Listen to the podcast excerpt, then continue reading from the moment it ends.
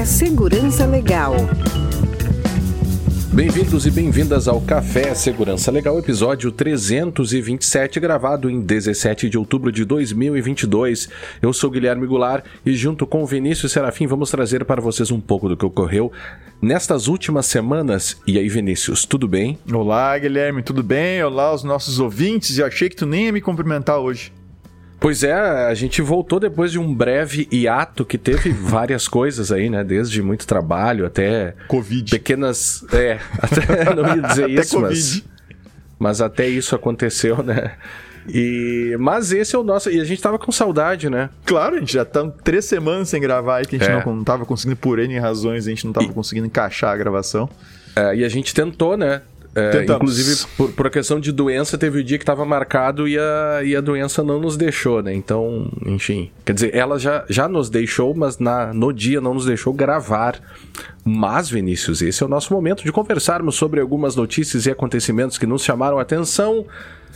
Eu ia dizer tomando um verdadeiro. Um, tomando de verdade um café, mas só que na verdade hoje eu estou com um chá gelado. E você, Vinícius? eu tô com um café frio preparado aqui. Eu fiz um café e tomei, não tomei todo, esqueci ele aqui então... em cima. Tá, tá prontinho o café frio aqui para. Então guarde o tá seu guardado, café tá frio tá guardado, tá para, para o final, não se esqueça.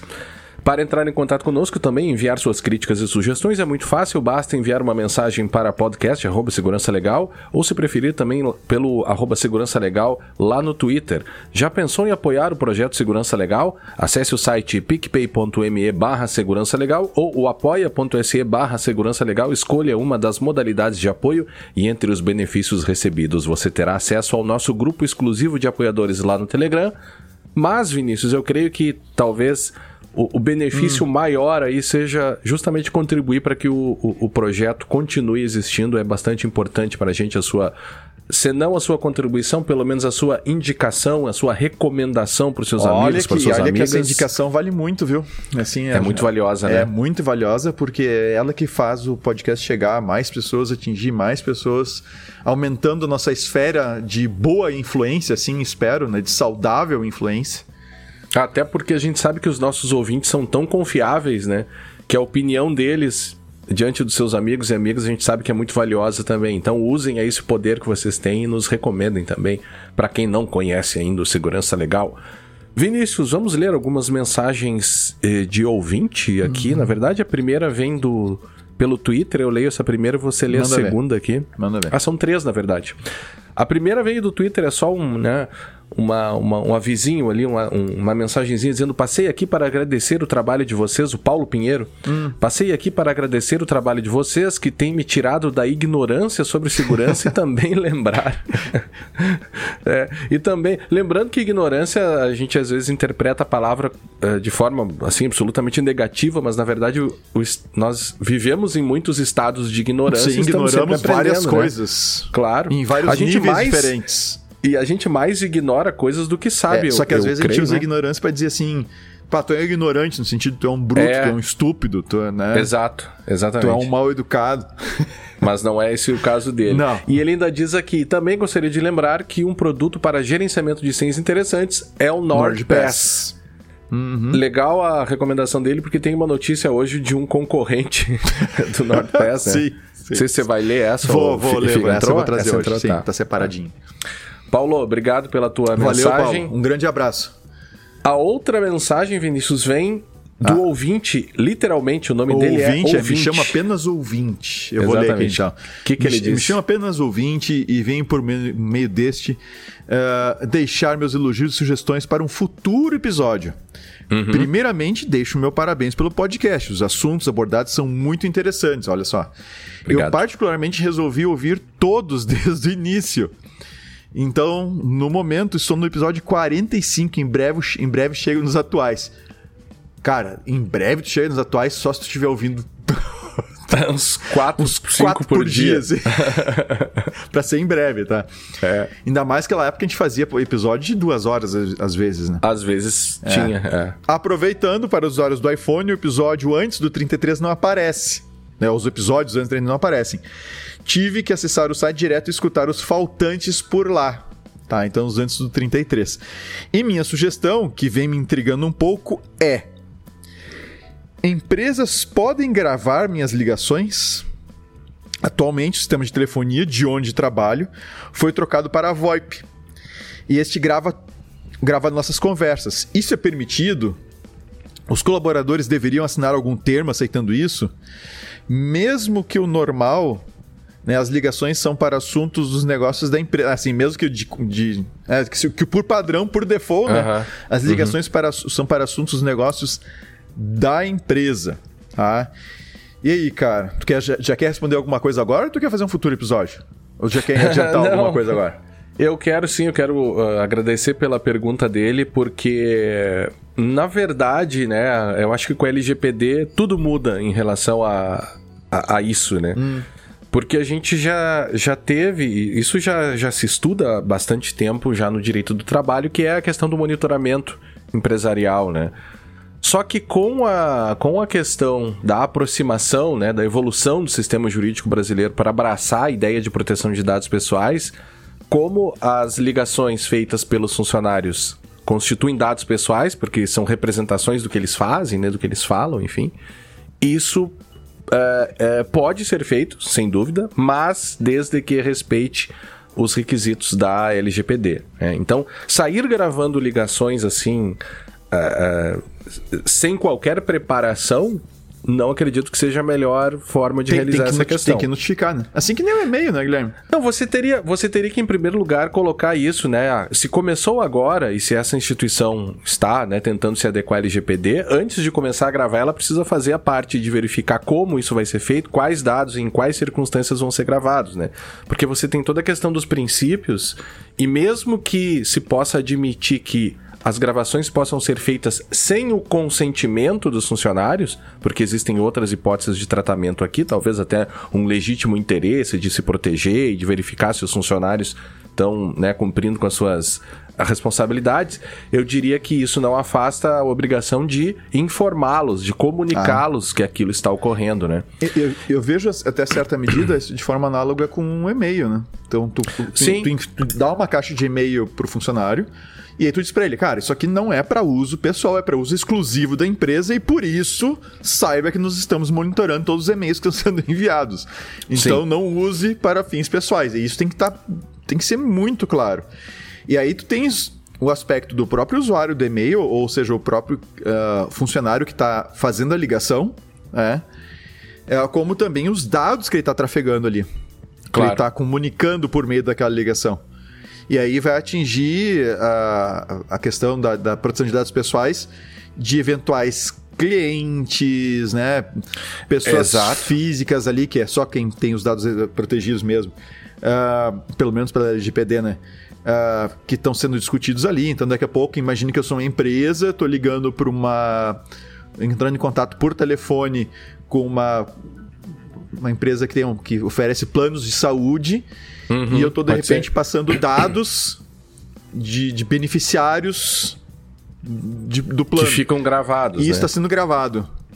Aí daqui Mas a pouco eu, eu tô passando condições de saúde que as, que as pessoas já têm, blá blá blá. tenho não só dados pessoais, mas tem dados pessoais sensíveis armazenados nas ligações. E aí tem que ter auditabilidade disso, quem acessa, por quanto tempo acessa e pelo menos, né? né? Auditoria e, dos acessos, né? Com dos acessos às gravações. Às gravações. Diz, né? Sim, sim, sim, sim. É, e, e começa outra, uma né? série de coisas aí que tem que ser verificadas. Né? Verificadas, né? é. E, e, e outra, é, é, gravar por gravar é, pode ser um problema, né?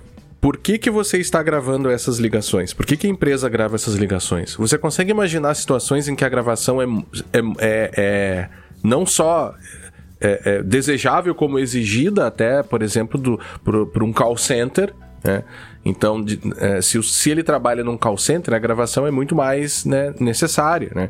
Agora, pode ser que existam situações em que a gravação não se faça é, necessária né? Ou ainda, se for realizada, talvez ficar gravada por, por, por pouquíssimo tempo, somente podendo ser utilizada para finalidades muitíssimo Muito específicas, específicas né? e uhum. protegidas, né? Não é algo para servir de ficar ouvindo a qualquer custo. Então tem, tem toda uma preparação e uma questão da montagem desse ambiente que envolve uh, o tempo todo LGPD e essa interface agora com o direito do trabalho. Né? Mas sim, o assunto ele é complexo, a gente tenta responder aqui em em, em, em, poucas frases, nem em poucos minutos, mas, mas eu acho que já deu para ter uma ideia, né, meu amigo ouvinte? Ouvinte. um, um, grande abraço, abraço a você que sabe quem é. É. Um grande abraço ao nosso ouvinte. ouvinte. Vamos lá. E a última mensagem, ah, Vinícius. Do nosso amigo. Nosso amigaço, que é. eu estou devendo uma caneca para ele. Que tem do... que entregar pessoalmente. Que eu tenho que entregar pessoalmente. Que ganhou lá na live dos 10 anos. Foi ele? Não, o Brixner. Vai... O Brixner ganhou, cara. Ele não recebeu ainda? Não, tem que levar lá na cidade. Ele mora aqui perto. Ele foi um dos ganhadores só. da caneca lá dos 10 exato. anos da live. exato, exato. Ele vai ganhar no próximo, quando fizer 11 anos. o... o Cristiano Borges ele diz o seguinte: só para variar, excelente episódio. Inclusive, depois de ouvi-lo, vim deixar a sugestão de um tema para um novo episódio. Tá, mas qual episódio ele tá falando aqui, Guilherme? Tu viu que, em, em que episódio deixou é... esse comentário? É, não, não. É... Queria, e tá vendo que só para variar um excelente episódio. Eu queria saber qual episódio posso ele ver, excelente posso agora. Ver. Vai, vai lendo aí tá, que eu vou beleza. investigar aqui. Enquanto ouvia, ficava me perguntando o quão eficiente é a base legal do consentimento para pessoas que culturalmente não se importam, ou pior, já se acostumaram à prática do aceitar sem ler. É, por, por, diversas vezes vocês disseram, o usuário não sabe, o usuário não tem ideia, mas não é para isso que serve o consentimento, afinal, Cara, eu, eu vou, antes de seguir lendo, tá, Guilherme? Eu vou me atrever hum. a começar a responder aqui, depois tu, tu dá uma. Tu entra tá. mais detalhes nisso. Pra pessoa consentir com alguma coisa, ela tem que ter um mínimo de informação. É, é verdade. Então, no momento em que tu vai fazer uma um procedimento. Eu vou dar um exemplo, tá? Eu não, não vou falar específico no centro cirúrgico, mas uh, tinha uns. Eu tenho. Eu tenho 40 e poucos anos e eu sou um adolescente, ou seja, dependendo, eu tenho que cuidar uhum. o que eu como ou eu vou ter espinha, certo? Uhum. Ah, então, maionese, essas coisas tem que tomar muito cuidado. E tem um remédio para para resolver isso definitivamente. Tá? Uhum. E aí, uh, o meu dermatologista me sugeriu esse remédio. Uhum. E só que, antes de mais nada, me alertou para os problemas que tem esse remédio. E eu tenho outras situações de saúde que, eu não, que me impedem Sim. de tomar esse remédio. Uhum. Então, ele primeiro me informou e, e disse: Ó, provavelmente não vai acontecer nada, mas. Saiba disso. Saiba disso. E aí eu podia consentir ou não com a sequência do, do tratamento. Tá? E eu decidi não seguir adiante, dadas as informações que ele me deu, e considerando uh, né, a situação toda, eu decidi não, né? não, não quero uhum. fazer. Então, para alguém dar um consentimento, ela, ela já tem que ter, ela tem que ter um mínimo de informação para entender o, com o que, que ela está consentindo. Uhum. E aí a gente tem um problema. Ah, bom, é, mas enfim. lembrando. Oi, fala. Eu, ah, eu coloquei ali o episódio, foi o, ele fe, fez esse comentário no 322, quem coleta os dados do seu carro. Hum. E, e mais, né, Vinícius? É, todos os problemas do consentimento, todas as questões girando em torno do consentimento, que não é uma bala de prata para uh -huh. proteção de dados. E, eu, e tem eu gente tenho certeza. Usa, e tem gente tem que usa gente que bala usa, de prata mas eu tenho certeza que o Cristiano sabe que não é, por isso que sim, ele faz essa, essas perguntas aqui. Na verdade, uh, são provocações em, em, que giram em torno já há muito tempo dos próprios limites do consentimento, né? Uhum. Uh, e esse exemplo que você coloca, uma coisa é o consentimento ser dado por um médico num, num, no seu consultório diante de uma situação de saúde, e outros são microconsentimentos dados a todo tempo na vida da pessoa. Você nota que você tem graus de seriedade para esses dois exemplos, uhum. o que ele dá e o que você dá que fazem com que as pessoas considerem muito mais a questão médica. Lembrando que a gente sai agora de um, de um momento. Sai ainda, porque não acabou a pandemia, né? Mas sai Uh, uh, de um momento de, de uma pandemia e, por outro lado, também a gente viu uma série de pessoas que desprezaram sua própria saúde. Então, talvez nem essa mesma minha comparação aqui seja possível Ela de ser feita, limites, né? ainda assim. É, toda. Bom, Mas siga o que ele disse. É, aí o Cristiano segue, segue dizendo... Uh, o que significa o consentimento ser livre, informado e inequívoco nesse contexto? Teatro da segurança? Como dizer que o consentimento é livre em determinadas relações trabalhistas, por exemplo? Ah? Uhum. Como dizer que as pessoas foram devidamente informadas nos casos dos dados coletados pelos veículos, como citado no episódio? Como dizer que o consentimento é inequívoco se a maioria dos sites que se acessa há uma penca de dark pattern, patterns, induzindo o usuário a clicar no aceita tudo sem nem pensar sobre verdade. Uhum. Seguido, seguido, claro. se a gente não para pra claro. a gente clica. como buscar consentimento de forma a evitar a fadiga do consentimento. Ou seja, tu fica toda hora tendo que dar consentimento a ponto que tu, cara, dane-se, vou consentir não quero mais saber. Tá? Uhum. Enfim, acho que um episódio sobre a efetividade dessa base legal seria bem interessante. Abusando um pouco na sugestão, acho que um cara como o Bruno Bione, Bione para desenrolar com vocês esse assunto seria bem legal. Eu também acho, viu? É, é o cara é, do uma, uma ótima né? indicação. Um grande abraço e vida longa ao podcast. Eu acho que a gente não precisa entrar nas respostas dessas, dessas questões aqui, que isso que o Cristiano levanta é uma, é uma, uma base retórica ali para a gente começar a discussão dessas Concordo. coisas no episódio. E acho que vale sim a gente discutir isso, porque a questão da, da hipossuficiência que, que tu fala, Pode informacional, ser. Guilherme, que vulnerabilidade, é, acho que é. É a vulnerabilidade tá informacional, é. que é a questão dos usuários não entenderem direito muitas vezes o que, é que eles estão é. usando ou as implicações daquilo. Aí, né? É. isso tudo sim tem que ser muito bem discutido. É, difícil. É, realmente é, delicado, inclusive de convencer as pessoas na nossa volta. E tu, Cristiano, tu sabes muito bem que tu tens bastante experiência nisso, quando tu vai falar nas escolas, quando tu vai falar pro pessoal é. tentar conscientizar, é bem delicado. Então, sim, é um tema, ele levanta esse tema com. É, assim, ó, é um ele, desafio, eu ele, acho que é um dos ele, lança, desafios. Ele né? lança a bola na área sabendo o que tá fazendo. Isso é o, é o que o Cristiano tá fazendo. na verdade, ele, ele é do basquete, né? Então, então ele, ele, ele, tá lá na boca do garrafão lá e jogou a bola pra nós. Serviu, né? Serviu ali pra gente, é, pra... É. Agora tá. vamos ver se a, gente, se a, gente, consegue fazer a cesta, né? Vamos ver, é, Cristiano. Vamos ver. vamos ver. Nem sempre, nem sempre é, é nem possível, sempre rola, mas, né? mas é assim mesmo. Falou, Cristiano, um abração, cara. Valeu. Valeu, valeu, Cristiano. Um grande abraço, cara. E, bom, vamos para as notícias, Vinícius. Vamos lá. Quem é que começa? Pode Eu começar, ou você? manda ver, manda ver aí. Vamos começar então com, lembrando que ficamos aí, sem resumo, acho que quatro semanas, talvez, né? Três é, semanas sem resumo. que a última vez foi é. um episódio temático, se não estou enganado. Tem que ver lá a listagem Foi. agora. Aí a gente ficou três semanas sem gravar, que não deu. É. E aí agora voltamos com café. É, o último foi o do Inteligência Artificial na Programação, tá, é, sem então, Copilot. Então, né? então faz um mês aí que teve. É. Um mês e uma semana que teve o café. Bom, é, um dos temas aí, eu acho que mais interessantes, mais importantes, foi o, o, a decisão do STF, né, que impôs limites sobre o compartilhamento de dados entre os órgãos públicos. Né? Eu é, na verdade, esse foi o tema de uma ação direta de inconstitucionalidade, a ADI 6649, e da arguição de descumprimento de preceito fundamental da DPF 695. Essas ações foram propostas pelo Conselho Federal da Ordem dos Advogados do Brasil e do partido do PSB, o Partido Socialista Brasileiro. Inclusive, eu fui um dos signatários aí pela, pelo Conselho Federal, né?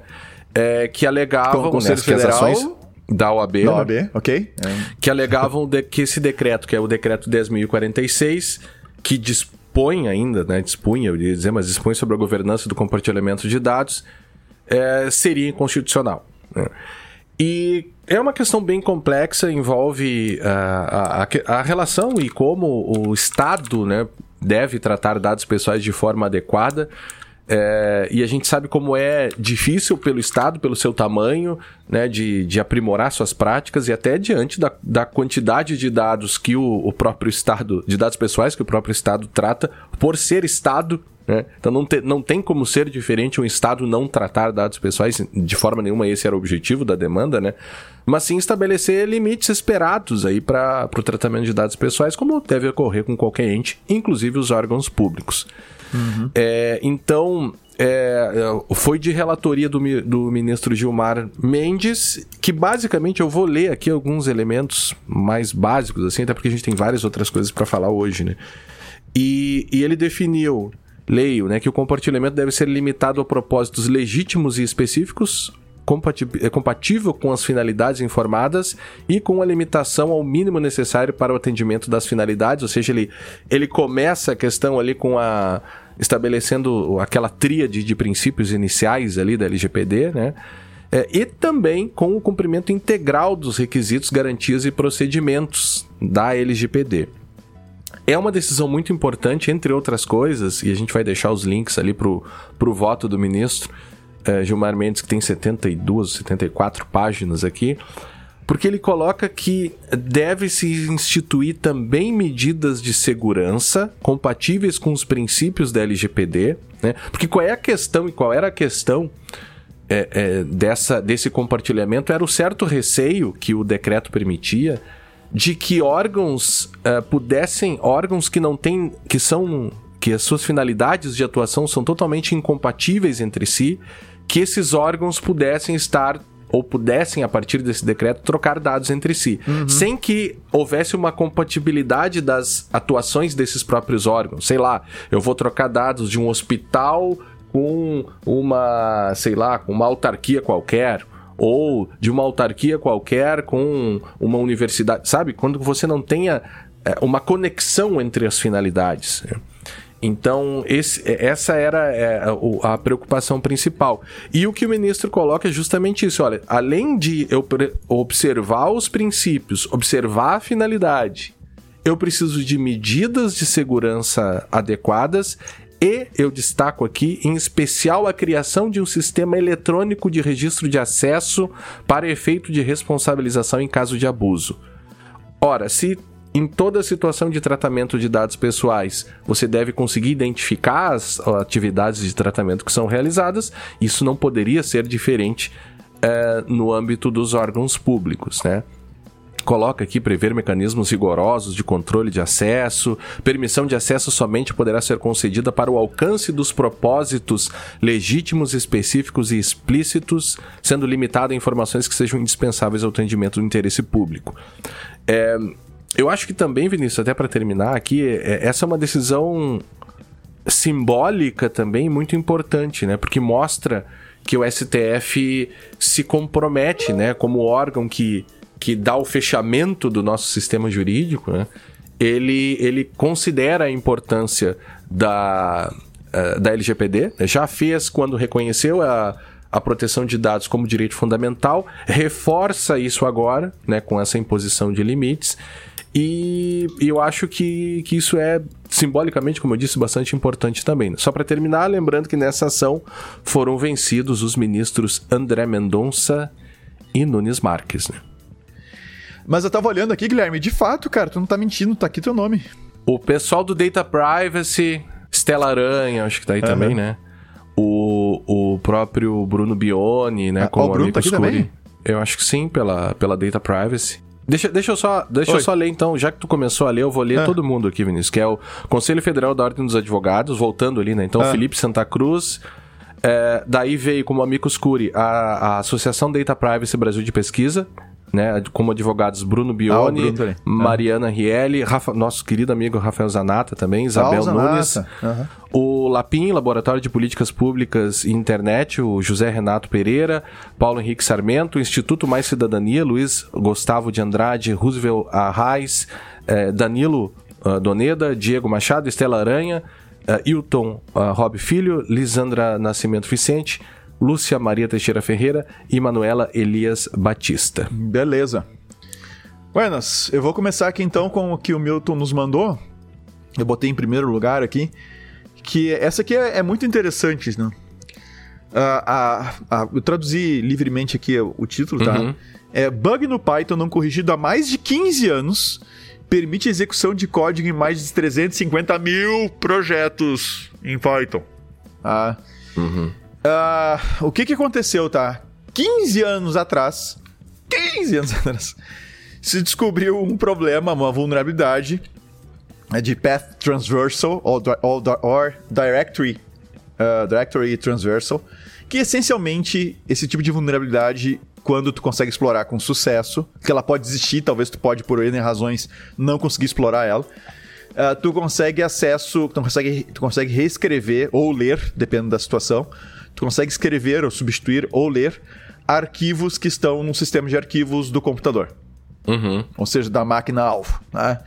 E, obviamente, dependendo daquilo que tu lê, por exemplo, um arquivo de configuração contendo credenciais de acesso claro. a um banco de dados acessível na internet. Uh, você foi banco de dados. Né? Uhum. Ou dependendo daquilo que tu escreve, aonde tu escreve, então tu pode, de repente, substituir um executável, um script, substituir uma senha em algum arquivo, em algum lugar, substituir Pega uma... coisas que vão para memória ou vêm da memória também? Não, não. Nesse caso é, é realmente mexer no file system. Ah, tá. tá. E aí o que tu pode fazer é preparar uma armadilha pro cara, né? Tu mexe no file system, tu mexe num, num script lá que vai ser executado quando o cara fizer uma determinada operação, ou mesmo uhum. um binário que tu consiga executar, ou uma configuração pode de repente modificar um arquivo de configuração, claro. uh, permitindo acessos que não deveria ter, etc. Então, é, esse tipo de bug é bem horroroso, tá? É uma coisa bem já bem conhecida e, e, e bastante delicada. Uh, esses, esse, esse tipo de vulnerabilidade Uh, ou tu corrige, né? Tu corrige, ou tu corrige. Tu corrige no. Não, não, não. Calma, não é corrige o Ou tu corrige no código lá, né? Lá na, na origem, né? Tu corrige a função que tem esse problema, o que não foi feito. O que se fez foi um, um alerta, um CVE, né? Teve o CVE, e aí teve um alerta. Atenção, cuidado, a versão tal é vulnerável. tá? Lá uhum. no Python. E acabou que só o alerta não resolveu. Tá? Então, e tá, tá passando bombeiros com tudo ligado. É, parece uhum. algum tipo de desfile aqui, mas enfim. Eu não sei uhum. se vocês vão ouvir aí, mas enfim. Tá? Dá, dá pra ver sim. E dá pra ver? Dá. É, estão passando aí. Enfim. E o que acontece eh, eventualmente, ou seja, que pode. Se tu não corrigir a função, tu pode conseguir evitar que aconteça o problema se tu filtrar a entrada para essas funções, ou seja, a, a, ideia é que tu esteja se preparando para escrever um, ar, um arquivo, manipular um arquivo numa determinada pasta lá no teu servidor, por alguma razão qualquer. O cara faz um upload, por exemplo, de um arquivo, ou o cara faz o acesso a um arquivo. Eu vou dar um exemplo bem prático, tá, Guilherme? Para quem nos ouve e uhum. desenvolve, uh, linkar essa coisa com uma coisa mais, mais do dia a dia. Sabe quando tu vai, tu vai acessar um, um boleto tu vai gerar um contrato, um PDF, uhum. etc. E tu vai dar para o usuário baixar esse negócio no site? Uhum. Tá. Esse arquivo tem que ter em algum lugar para ser baixado. Ele tem que ser gerado em algum lugar. Ele uhum. tem que ser lido sim, de algum lugar. Sim, sim, tá? sim, sim. Então, se tu consegue, se o atacante consegue de alguma maneira manipular o, a, o diretório, ou seja, tu conseguir alterar o diretório, mesmo o nome do arquivo, aí pior ainda, onde esse arquivo vai ser gravado, onde vai ser gerado, tu consegue enganar o sistema e mandar ele gravar em outra pasta, no, em outro lugar no sistema de arquivos. E aí tu pode uhum. gravar num arquivo, como eu falei antes, os exemplos que eu dei, num arquivo de configuração, por exemplo, tendo a configuração num servidor de banco de dados, apenas como um exemplo. Tá? Então, esse tipo de coisa a gente resolve controlando as entradas que os usuários dão lá no, uh, nas, nos inputs lá no sistema, no aplicativo, no site. Uh, e no back-end deveria ter algum tipo de controle nesse sentido também, e obviamente essa vulnerabilidade, vulnerabilidade não, devia, não deveria mais existir. Mas aconteceu que uh, ela foi somente notificada, ela não foi corrigida, eles só avisaram. E há tá 15 lá. anos esse bug está lá se espalhando por diversos projetos. Tá? E aí, alguns pesquisadores, vocês podem ver, obviamente, vai estar o link lá no, no nosso show notes alguns pesquisadores resolveram que foram atrás disso, começaram a, a, a buscar por projetos né, que estavam usando essa biblioteca. Primeiro deram uma pesquisada manual, depois deram uma automatizada e viram que pelo menos 61% dos projetos que eles estavam olhando uh, estavam utilizando essa versão vulnerável e estavam potencialmente vulneráveis a esse problema. Então, supply chain de novo. Cara, ah, aliás, Tá caindo de madura a gente fazer um episódio sobre segurança supply chain, tá? Eu tô com material já aqui. Você tá com material, né? Tô com material aqui. Material, é. Vamos, vamos fazer, vamos fazer. Porque tá caindo de madura, cara. O que tem de problema. Ah, tem um outro aí que eu nem trouxe a notícia aqui, mas o NPM aí, de novo, agora um bug lá. Uh, expondo repositórios privados, sabe? Coisas privadas. Uhum. Ah, um lance lá, mas enfim. Você ah. sabe que a Record tá em maus lençóis, né? Inclusive eu tava lendo aqui o, é. o, o, textinho, né? Primeiro foi, primeiro foi um ataque à infraestrutura deles. Eu me lembrei daquela música do Chico Buarque, que é. É. O primeiro me chegou, como que vem. ah, dá, pra, dá pra fazer uma paródia, cara. O Inclusive, primeiro o, hackeou. O, os meus arquivos. Os trapalhões. Foi-se embora com a chave e me cobrou em Bitcoin. Lá agora, agora não, não, não, não, fechou, mas, né? Enfim, não, mas a gente, mas dá, tem potencial, tem potencial. O, na verdade, os Trapalhões fizeram, tem uma, uma paródia assim, muito famosa até de eles, eles fazendo, sim, né? Sim, essa, essa música, né? É uma música bastante bonita, inclusive. E, mas eu me lembrei do primeiro, né? Primeiro, né? A Record tá em maus lençóis, então, porque primeiro é. foi um ataque à infraestrutura deles, é. né, no que parecia ser um ransomware. Uh, porque eles ficaram né, sem acesso a uma série de informações, inclusive programas não foram ao ar, eles perderam acesso aos e-mails, uh, vídeos brutos que ainda não tinham ido ao ar ainda, e isso ocorreu lá no dia 8 de outubro. Então veio essa notícia, né, Record em, em apuros, e no dia 12 hum. veio uma outra notícia, né? Todas elas aqui, como vocês já sabem, eh, ficam lá no nosso show notes dizendo que todos os dados tinham sido recuperados e que nenhum dado sigiloso teria sido acessado. E aqui eu já abro um parênteses nessa, que inclusive vai ter relação com uma notícia lá, se der tempo, do Banco Central que a gente vai ler, né? Mas essa coisa de que não foram dados sigilosos não foram vazados ou acessados, como se pelo menos aos olhos da LGPD, somente dados sigilosos ou protegidos por sigilo que merecessem acesso. Uhum. O que demonstra ainda, claro, as empresas têm que se defender, não, não, não há nada de mal nisso, e essa é uma defesa possível e, e legítima, mas a gente não pode se esquecer que aos olhos, né, e à luz da LGPD, qualquer dado pessoal que tenha vazado nessa circunstância, para a LGPD implica, implica em, um, em um incidente, né, uhum. reconhecível como um incidente de tratamento de dados pessoais. Isso dia 12. Então, no primeiro foi um ataque à infraestrutura deles, né? Depois, no dia 12, veio essa notícia, e no dia 15 houve outro ataque aí que prejudicou a operação de afiliadas no Rio e em São Paulo. Então, dia 8, dia 12, dia 15 e agora hoje, no dia 17, uh, ah, veio ao ar a informação foi publicada a informação de que os criminosos passaram a publicar informações que teriam sido roubadas. Hum. Porque já encerrou, já também teria encerrado o prazo dado pelos criminosos para o pagamento do resgate.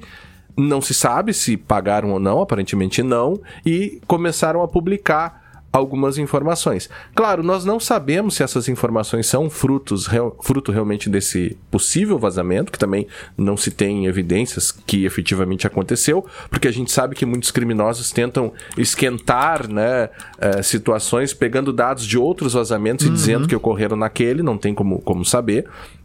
Né? Mas o, o que sabemos diante da, publica da publicação do Tecnoblog é que entre documentos publicados recentemente estariam o passaporte da apresentadora Ana Hickman, sentenças da Justiça do Trabalho, extratos da, da, da B3, planilhas com pagamentos feitos por anunciantes e outras uh, feitas pelo governo federal. Né? Então, é, isso eu acho que demonstra, né? Tenho certeza que demonstra a importância, primeiro, de um bom plano de resposta a incidentes, né? É, acho que já, já chegou, assim, já deu para que as empresas se comportem de maneira improvisada. Claro que diante de um incidente você sempre vai ter é algo difícil, é algo, né? Não é fácil de você lidar com isso, mexe com, com com o psicológico de todo mundo ali envolvido, mas há que se ter um bom plano de resposta a incidentes, que no caso deles, necessariamente tem que envolver, e claro, depender da instituição, né? Tem que envolver contatos com, com o público, né? É, declarações, né? Bem colocadas ali, até para não negar coisas que possam acontecer aí, que, que aconteceram, mas que foram negadas de uma forma assim um pouco né, rápida demais.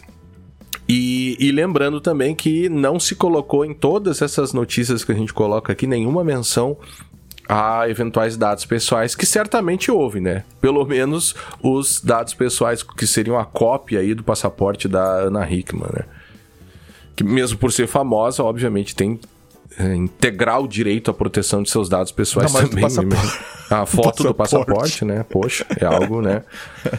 Normalmente então... uma foto fica feia e tal, né? Pode não, é, eu ouvi a foto aqui porque se publicou, mas não é o caso dela. Uma moça, ela é bonita, uma modelo, enfim, né? E a foto dela tá é, é, bonita. A minha foto do passaporte é uma foto bonita. Não, isso é impossível, desculpa. Tem... Não, mas enfim. Eu não vou mostrar aqui pra não. Não, não vou mostrar. Mas... Vou passar a tua Quem... foto depois. Depois eu te mostro um dia aqui. Pra... Ficou uma foto bonita. Buenas. Tava, tava vou, num bom eu vou, dia. Eu vou pegar a próxima notícia aqui então. Vá lá. A minha próxima. Cara, essa aqui me lembrou das minhas aulas de segurança da informação, que já há anos, há anos, quem foi meu aluno e teve segurança da informação comigo há mais de décadas sabe que isso aqui o é repetido. Cristiano, né? Cristiano. O Cristiano foi, foi um dos meus pode alunos. ser, pode ser testemunha, né? Putz, mas, aí, mas o Cristiano faz muito. Pois então, você Não falou quero- há Eu não tantos quero anos. entregar o Cristiano, mas faz mais Não. de década o Cristiano. É. É, faz mais. O... Pesquisadores dizem que o Microsoft Office 365 usa criptografia quebrada para proteger mensagens seguras. Tá? Na real, tá? O... o que a Microsoft Office 365 faz é cifrar mensagens usando um algoritmo de chaves simétricas, tá? Num modo que a gente chama de ECB. Tá? Tem um, é, é, o, é o modo que eu digo pros meus alunos, ó, tem um modo que o ECB, vocês não usem para nada o Ele modo existe, mas não é pra ser ele usado. existe, mas não é para ser usado. Quer dizer, Tá. talvez numa situação muito específica tu realmente tenha razão para fazer isso, tá? Mas assim, ó, em de uma maneira bem simples, tá? Quando tu vai cifrar uma mensagem com uma chave simétrica, a gente tem episódios sobre isso lá no início do podcast, os primeiros, tá? A gente tem sobre criptografia. E tem os do alfabeto criptografia também, Ah, é tá? verdade. Que são mais acessíveis do que aqueles nossos. Na- na- quem quiser ir lá nos nossos pode ir. Tá? A gente tem. A gente tem um modo de, de- Quando a gente vai cifrar com uma chave. Com um algoritmo de criptografia de chaves simétricas. Ou cifras, né? Uma cifra de bloco que a gente chama, a gente pega a mensagem, quebra ela em blocos. Então, imagina, pega o teu e-mail e quebra ele em pedacinhos de se- 16 ah, caracteres, tá? Pra, pra não dizer bytes aí. 16 caracteres, é, ou 32 caracteres, a depender do tamanho da chave do algoritmo. Bom, aí o que, que a gente faz? Esses pedacinhos que a gente corta, eles vão sendo cifrados. Ok? Cada é um bloquinho, cada pedacinho é um bloquinho. No modo ECB, tá? Que é o Electronic Code Book, mas não se preocupem com o nome, tá? Saibam que é o ECB. No modo ECB, cada pedacinho é cifrado de forma independente, independente um do outro. Então a cifragem de um pedacinho não impacta na cifragem do pedacinho seguinte e assim por diante. Tá? Que não é o que ocorre no CBC. né? Não, calma. E aí, o que que, o que que acontece? Se tu cifrar uma coisa no modo ECB, que é o que você não deve utilizar, tá? e os meus alunos que não lembram disso, por favor, anotem agora, se estiverem ouvindo isso. tá? No modo ECB, tu, se tu cifrar uma mensagem né, com uma mesma chave, tu repetir a mesma chave de cifragem, tá? Ah, a mensa a- e for a mesma mensagem, o resultado vai. Aliás, tanto o modo SB quanto o outro, tá? a mensagem vai ser exatamente igual. Mas, vamos supor que tu mude a mensagem e alguns trechos da mensagem permanecem iguais. Então vamos supor que tu tenha, tu tá transmitindo um arquivo XML ou um JSON, tá? com alguma informação estruturada. E tu tens, por exemplo, agora eu vou dar o ex- exatamente o exemplo que eu uso para demonstrar o ataque em aula, tá? Sim. Uma situação Os, profe- hipotética. os professores, inclusive, repetem muito seus exemplos de um semestre por outro. funciona, né? a gente usa sempre, né, cara? O- aí, o, o que que eu fazia? Eu montava uma solução, um, uma- um exemplo de uma operação financeira, né? Mas isso, cara, isso desde, desde as Sim, épocas lá qualquer Unicinos, bloco ali, Uber, né? lá Aham. cima. Que eu fazia o seguinte, eu botava um credor e um devedor, como se fosse uma transferência de fundos. Então, a- o número da conta do credor, o número da conta do devedor e um valor. E Uhum. eu fazia isso exatamente respeitando o tamanho do bloco, tá? Aham. E aí eu cifrava a mensagem. Então, colocando credor Guilherme, devedor Vinícius, valor mil. E assim eu ia criando várias mensagens. E o que, que a gente fazia? Mesmo sem poder decifrar, mesmo sem saber a chave, Uhum. nós pegávamos os blocos e misturávamos os blocos e criávamos novas operações perfeitamente válidas. Aham. Porque como os blocos eles são independentes entre si, a cifragem, desde que a chave se mantenha a mesma, a chave de cifragem, tu pode mudar os blocos à vontade. Uhum. Então, e isso te permite, inclusive, detectar partes da mensagem que mudaram. Claro. Claro. E tu começa a reconhecer Porque se a padrões. chave é a mesma, os mesmos dados vão ter e, o mesmo, e aqueles, e aqueles a mesma os cifragem. blocos se repetindo, se re- o resultado cifrado é o mesmo. Então tu começa Claro. a, a poder fazer uma análise de padrões, Uhum. mesmo sem conseguir decifrar. Então isso te permite, por exemplo, num, num- num sistema que tu tem uma comunicação cifrada com chave simétrica usando ECB, mesmo que tu não consiga decifrar, a mensagem, tu consegue criar mensagens perfeitamente válidas uhum. para aquele ambiente. Então, é, esse é o problema do ECB e por isso que a gente não deve utilizar ele, a não ser que tenha razão muito forte para usar isso. Tá? Uhum. E aí tem outros modos mais seguros, já né, tão velhos quanto o ECB, é, como o CBC. Tá? O, o, o CBC ele tem um, um, um, um encadeamento de cifragem dos blocos. Então o que, que acontece? A cifragem do primeiro bloco, do primeiro pedacinho, o resultado dela é envolvido na cifragem do bloco seguinte. Uhum. E no bloco seguinte, no bloco seguinte, cada um no bloco seguinte. Resultado, tu tem um efeito avalanche que a gente chama. Tipo tá? blockchain, né? é. E assim, o efeito avalanche que a gente chama ali, que ele. Tu vai ter ele fazendo. Uh, tu vai ter ele ele produzindo uma letra, né, um bitzinho que tu mude no primeiro bloco, provoca um efeito em cascata uhum. e ele vai mudando todo o resultado da cifragem de todos os blocos seguintes.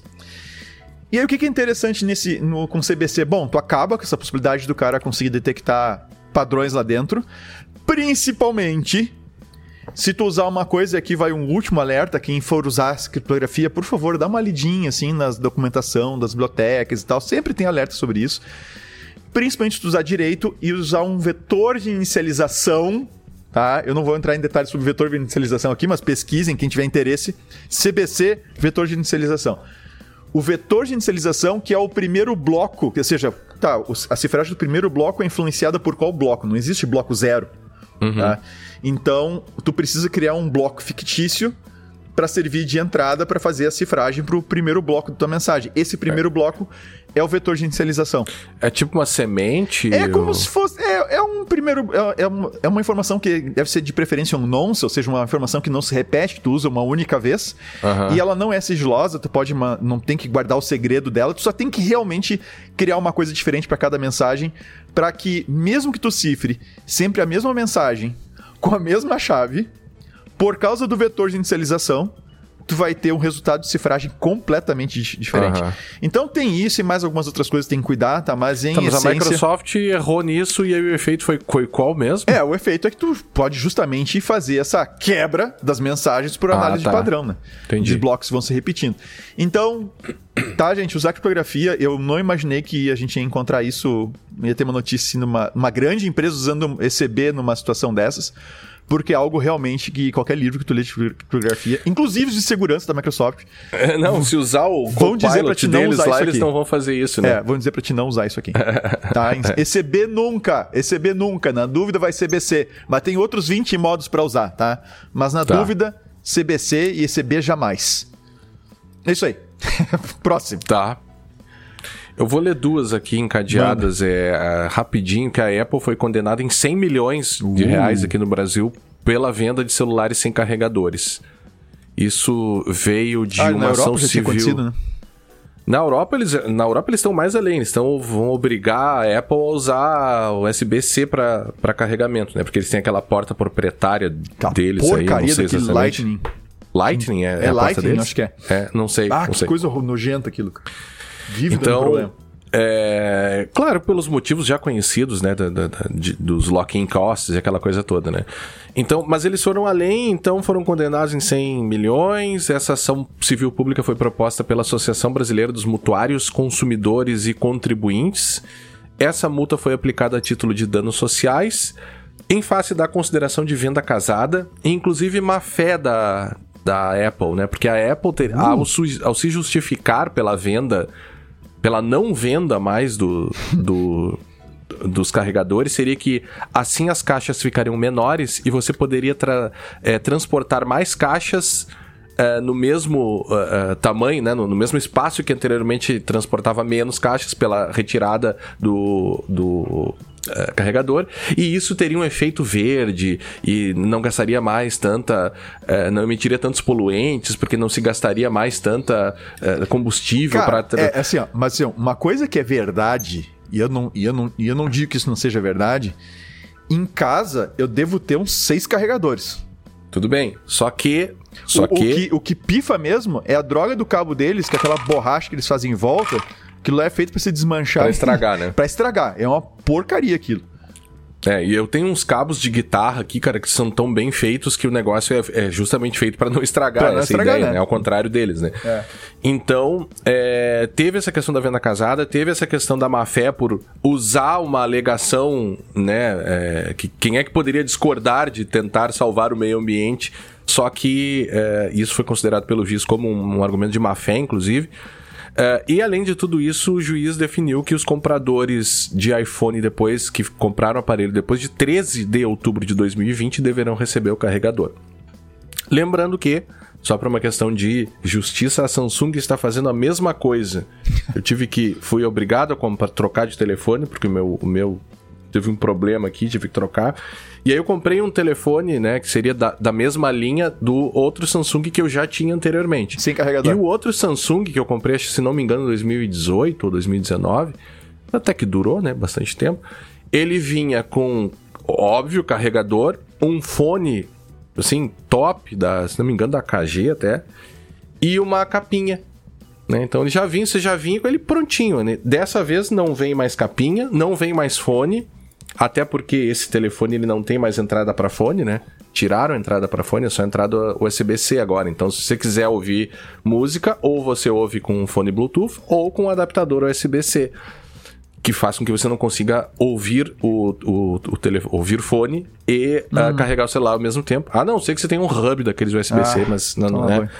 Então, é, talvez isso possa chegar na Samsung também como uma prática aí é, de venda casada. Porque se você não tem o carregador compatível, esse é o ponto, né? Uh, você não consegue usar o telefone. Esse é o, essa é a questão, né? Eu, por exemplo, que não, nunca tive iPhone, se comprar um iPhone agora, eu, não vou, eu vou precisar comprar um, um carregador, né? Sim. Então, essa é a ideia da União Europeia, e essa sim visando diminuir custo e tudo mais, e, e proteger o meio ambiente, tudo mais, que seria utilizar um modelo único de carregador para todos os celulares e você resolve sim. esse problema. Não ter que ter USB-C e Lightning em trocentos lugares.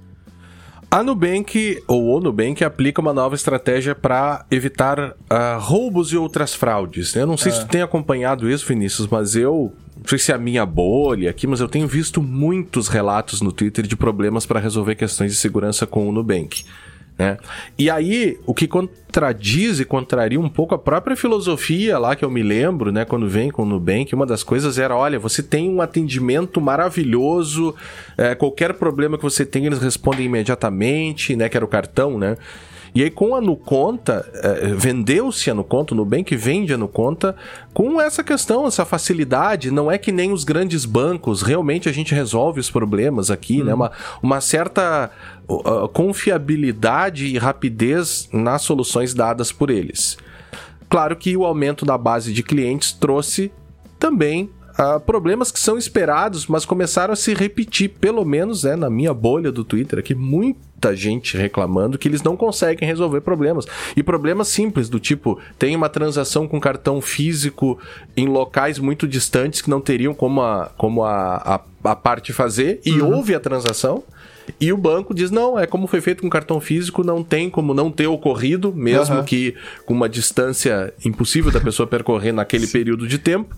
É... E sempre alegando: ah, a fraude foi com cartão, você tem a senha, então é impossível ter fraude. Que a gente sabe que não é. Não é. Não então é. eles estão lançando agora o chamado modo rua. Hum. E o modo rua é o seguinte: você, pelo que eu entendi, eu não vi a solução funcionando, você elegeria uma rede Wi-Fi segura, eu não sei como eles vão fazer isso. É, e fora dessa rede Wi-Fi segura, você teria que é, fazer outras é, ou ter outros mecanismos de autenticação, inclusive autenticação, autenticação via reconhecimento facial, que a gente também sabe que não é, embora seja um segundo meio de autenticação, uhum. ele não é o meio perfeito aí de, né, a é. prova de erros e de é, falhas. A Cristiana Junqueira, perdão, Cristina Junqueira, que é a CEO do Nubank, disse que, diante das questões de segurança pública atuais, é mais importante do que nunca a prevenção. O modo rua é um recurso inovador, intuitivo e simples, mais uma camada de proteção do sistema muito robusto que já temos. É, e aí também a gente tem que, ter, tem que ter um certo cuidado, né? Porque a gente sabe que muitas das formas que alguns bancos têm de resolver problemas é transferir risco para o cliente. Então, isso faz com que a gente tenha que pensar em segurança realmente de uma maneira pensar em segurança de maneira holística, que algumas vezes as pessoas usam essa palavra como um talismã, né? Uhum. É você pensar de fato na segurança, não somente na tecnologia, não somente nas medidas técnicas, é pensar em segurança, pensar em engenharia de segurança, pensar em como é, soluções de segurança podem impactar inclusive na vida física do sujeito, que agora se dá com a questão dos bancos, né? Ou seja, novos golpes passam a ocorrer, inclusive que podem expor a pessoa, a pessoa, né, a ficar em uma situação de segurança física muito delicada, que é ser sequestrada pelo ladrão para que você ele possa estar contigo, para que você possa, né, é, para que ele possa retirar o valor naquelas circunstâncias. Então a gente tem que ter muito cuidado com os potenciais efeitos de novas medidas de segurança quando são mal planejados e mal pensados. Até esse momento parece que a tentativa é interessante, a gente precisa ver isso funcionando, né, Vinícius? Uhum. É... É, eu, eu tava acessando aqui, eu não tenho ainda esse negócio. Não, Bom. pelo que eu vi, é para testes para alguns ah, usuários. Tá, é. tá. Agora, se você puder selecionar uma VPN como rede segura, bom, tá aí também cai, cai de terra a questão, né? É. é... Posso ir eu? Pode, acho que vamos na última aí. Eu tinha mais três. Tá, eu, eu, mas... vou, eu vou juntar. Eu vou juntar duas aqui. Você tem até as 17, né? É, eu tenho até as 17. Então. Uns 5 minutinhos a mais eu consigo. Por favor. Mas uh, vamos lá. Eu vou pegar duas, duas situações aqui para mostrar alguns princípios de segurança em ação, né? Com base na notícia, tá, gente? Se depois a coisa vier com uma descobrirem que não é bem assim que, nos, que enganaram, que as empresas enganaram, a gente, a gente volta atrás. Mas uma delas é da Intel, tá? então teve, teve vazamento do código do EFI, que é o que substituiu a BIOS, né? aquele código inicial lá de, de início do sistema. Uh, e vazou do Intel Bootguard. Dizem os pesquisadores que vazou inclusive as chaves privadas, ou seja, são as chaves usadas para assinar o código que vai ser executado. Isso é bem grave, tá? Se isso de fato aconteceu. Uh, a Intel disse que não, não é tão sério assim, a gente não precisa se preocupar. Tá? E a, a resposta é isso que eu quero chamar a atenção para porque eles disseram que, que traz um princípio de segurança bastante importante, tá? Então o que aconteceu foi que o código-fonte foi exposto. Os atacantes tiveram acesso ao código-fonte do EFI da, da Intel, ok? E o que, que a Intel diz? Tá? A Intel não acredita que essa exposição. Uh, que, que, que a, Intel não acredita que isso expõe ou cria novas vulnerabilidades de segurança. Ok? Ok. Porque nós não confiamos, ou nós não consideramos, uh, uh, ou não confiamos, né? Não, não, we do not rely, nós não confiamos ou não nos baseamos, tá? Em ofuscação da informação como medida de segurança. Tá. tá. Que é aquilo que a gente já comentou. A gente, a gente gravou um episódio, inclusive, sobre isso. Procure por, por segurança, por obscuridade. Tá? Que é o seguinte: o que a Intel está dizendo é. Olhar o código-fonte por si só não gera uma nova vulnerabilidade, porque nós não confiamos, nós não nos baseamos em, em esconder segurança, o código-fonte é. para ter segurança. Nós efetivamente implementamos medidas de segurança no código, que mesmo que o atacante conheça, ele não consegue subverter. É essa ideia e esse é um princípio de segurança bastante interessante. O outro princípio de segurança que está numa notícia aqui, tá, que é do LastPass. Tá, então, faz um tempo já que, que saiu notícia de, um, de hackers que invadiram o LastPass, que é uma dessas soluções de armazenamento de senhas. Tá? Inclusive, uma que a gente já recomendou aqui algumas vezes, a gente já citou, entre algumas outras, a gente citou o LastPass. Uh, os atacantes tiveram acesso por quatro dias, um acesso interno por quatro dias ao código, a tudo que indica ao código-fonte, ao repositório de código-fonte do LastPass. Tá? Eles não teriam, não teriam tido acesso ao, a, aos dados dos usuários do LastPass. E olha que interessante a justificativa que eles dão para isso não ter acontecido, tá? Ele diz que somente o time que cuida do, do build do release, que constrói o release, que vai, vai direto para para produção, tá? E somente esse time consegue tirar, levar código do desenvolvimento para produção. Ok? Então o atacante ele conseguir acesso no repositório de desenvolvimento, ele teria conseguido olhar o código, mas não teria a possibilidade de modificar esse código e levar esse código para a produção. Tá? Então, de, de maneira a comprometer a segurança dos usuários. Tá? E se isso é verdade ou não, se isso é exatamente assim como estão colocando ou não, eu não estou julgando nesse momento, só estou chamando a atenção para a importância da separação de privilégios. Tá? Então, tu ter times que fazem acessos Uh, diferenciados. Cada um tem um tem acesso ao ambiente de produção, outro tem acesso ao ambiente de desenvolvimento e principalmente, gente, quem está nos ouvindo e é desenvolvedor, não armazenem credenciais de acesso a API, a banco de dados no repositório tá, de código-fonte. Joguem isso lá no ambiente, invariavelmente lá no deploy, mas não deixem isso no repositório, principalmente credenciais de ambiente de produção junto com código em ambiente de desenvolvimento, em repositório de desenvolvimento. Não façam isso, tá? Porque justamente isso viola essa separação de privilégios e no caso do LastPass aqui, teria sido fatal para eles, tá? Se isso tivesse acontecido. Tá? E era isso, essas duas últimas aí que eu queria que eu queria levantar. Tá. tá? Então ah... não confiava em ofuscação de código para segurança, tá? efetivamente implementar segurança e separação de privilégios.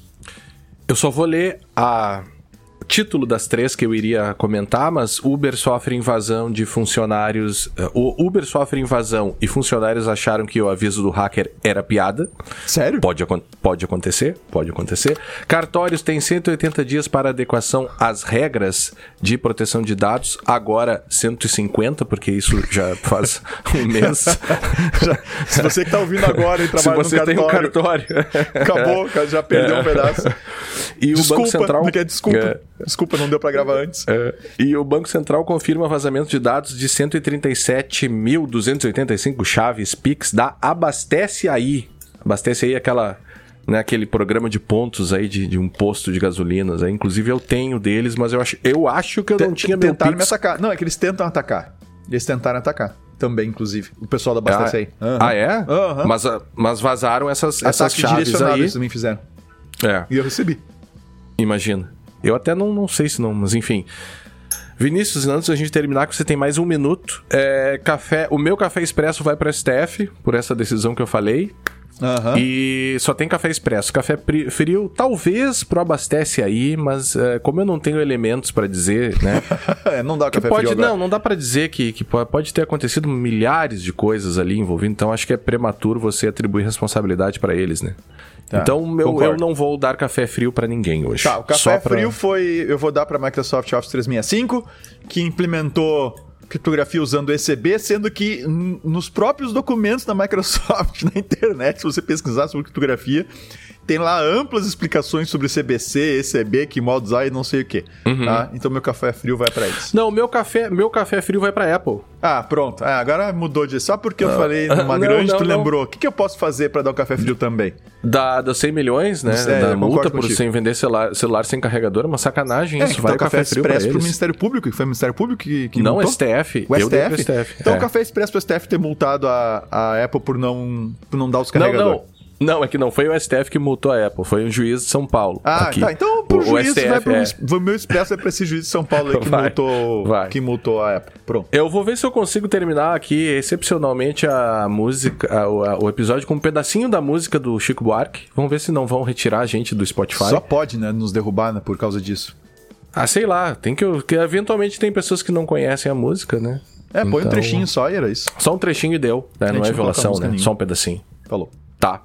Abraço, beijo para vocês e até a próxima. Nos encontramos então na próxima edição do podcast Segurança Legal. Até a próxima. Até a próxima.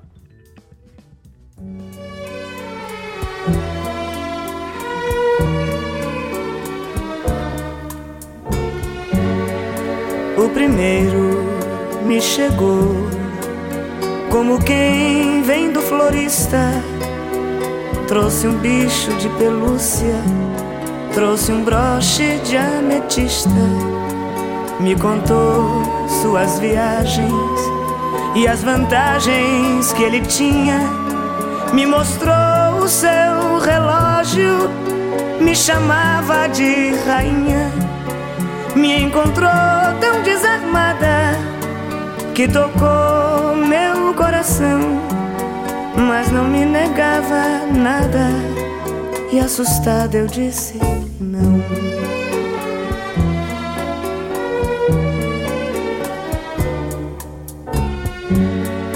O segundo me chegou, como quem chega do bar. Trouxe um litro de água ardente, tão amarga de tragar. Indagou o meu passado e cheirou minha comida, vasculhou minha gaveta, me chamava de perdida, me encontrou tão desarmada que arranhou meu coração, mas não me entregava nada. E assustada eu disse não.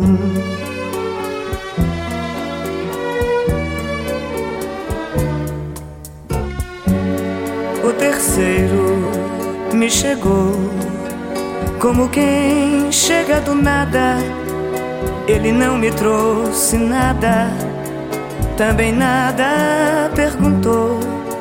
Mal sei como ele se chama, mas entendo o que ele quer. Se deitou na minha cama e me chama de mulher. Foi chegando sorrateiro e antes que eu dissesse não, se instalou feito um poceiro dentro do meu coração.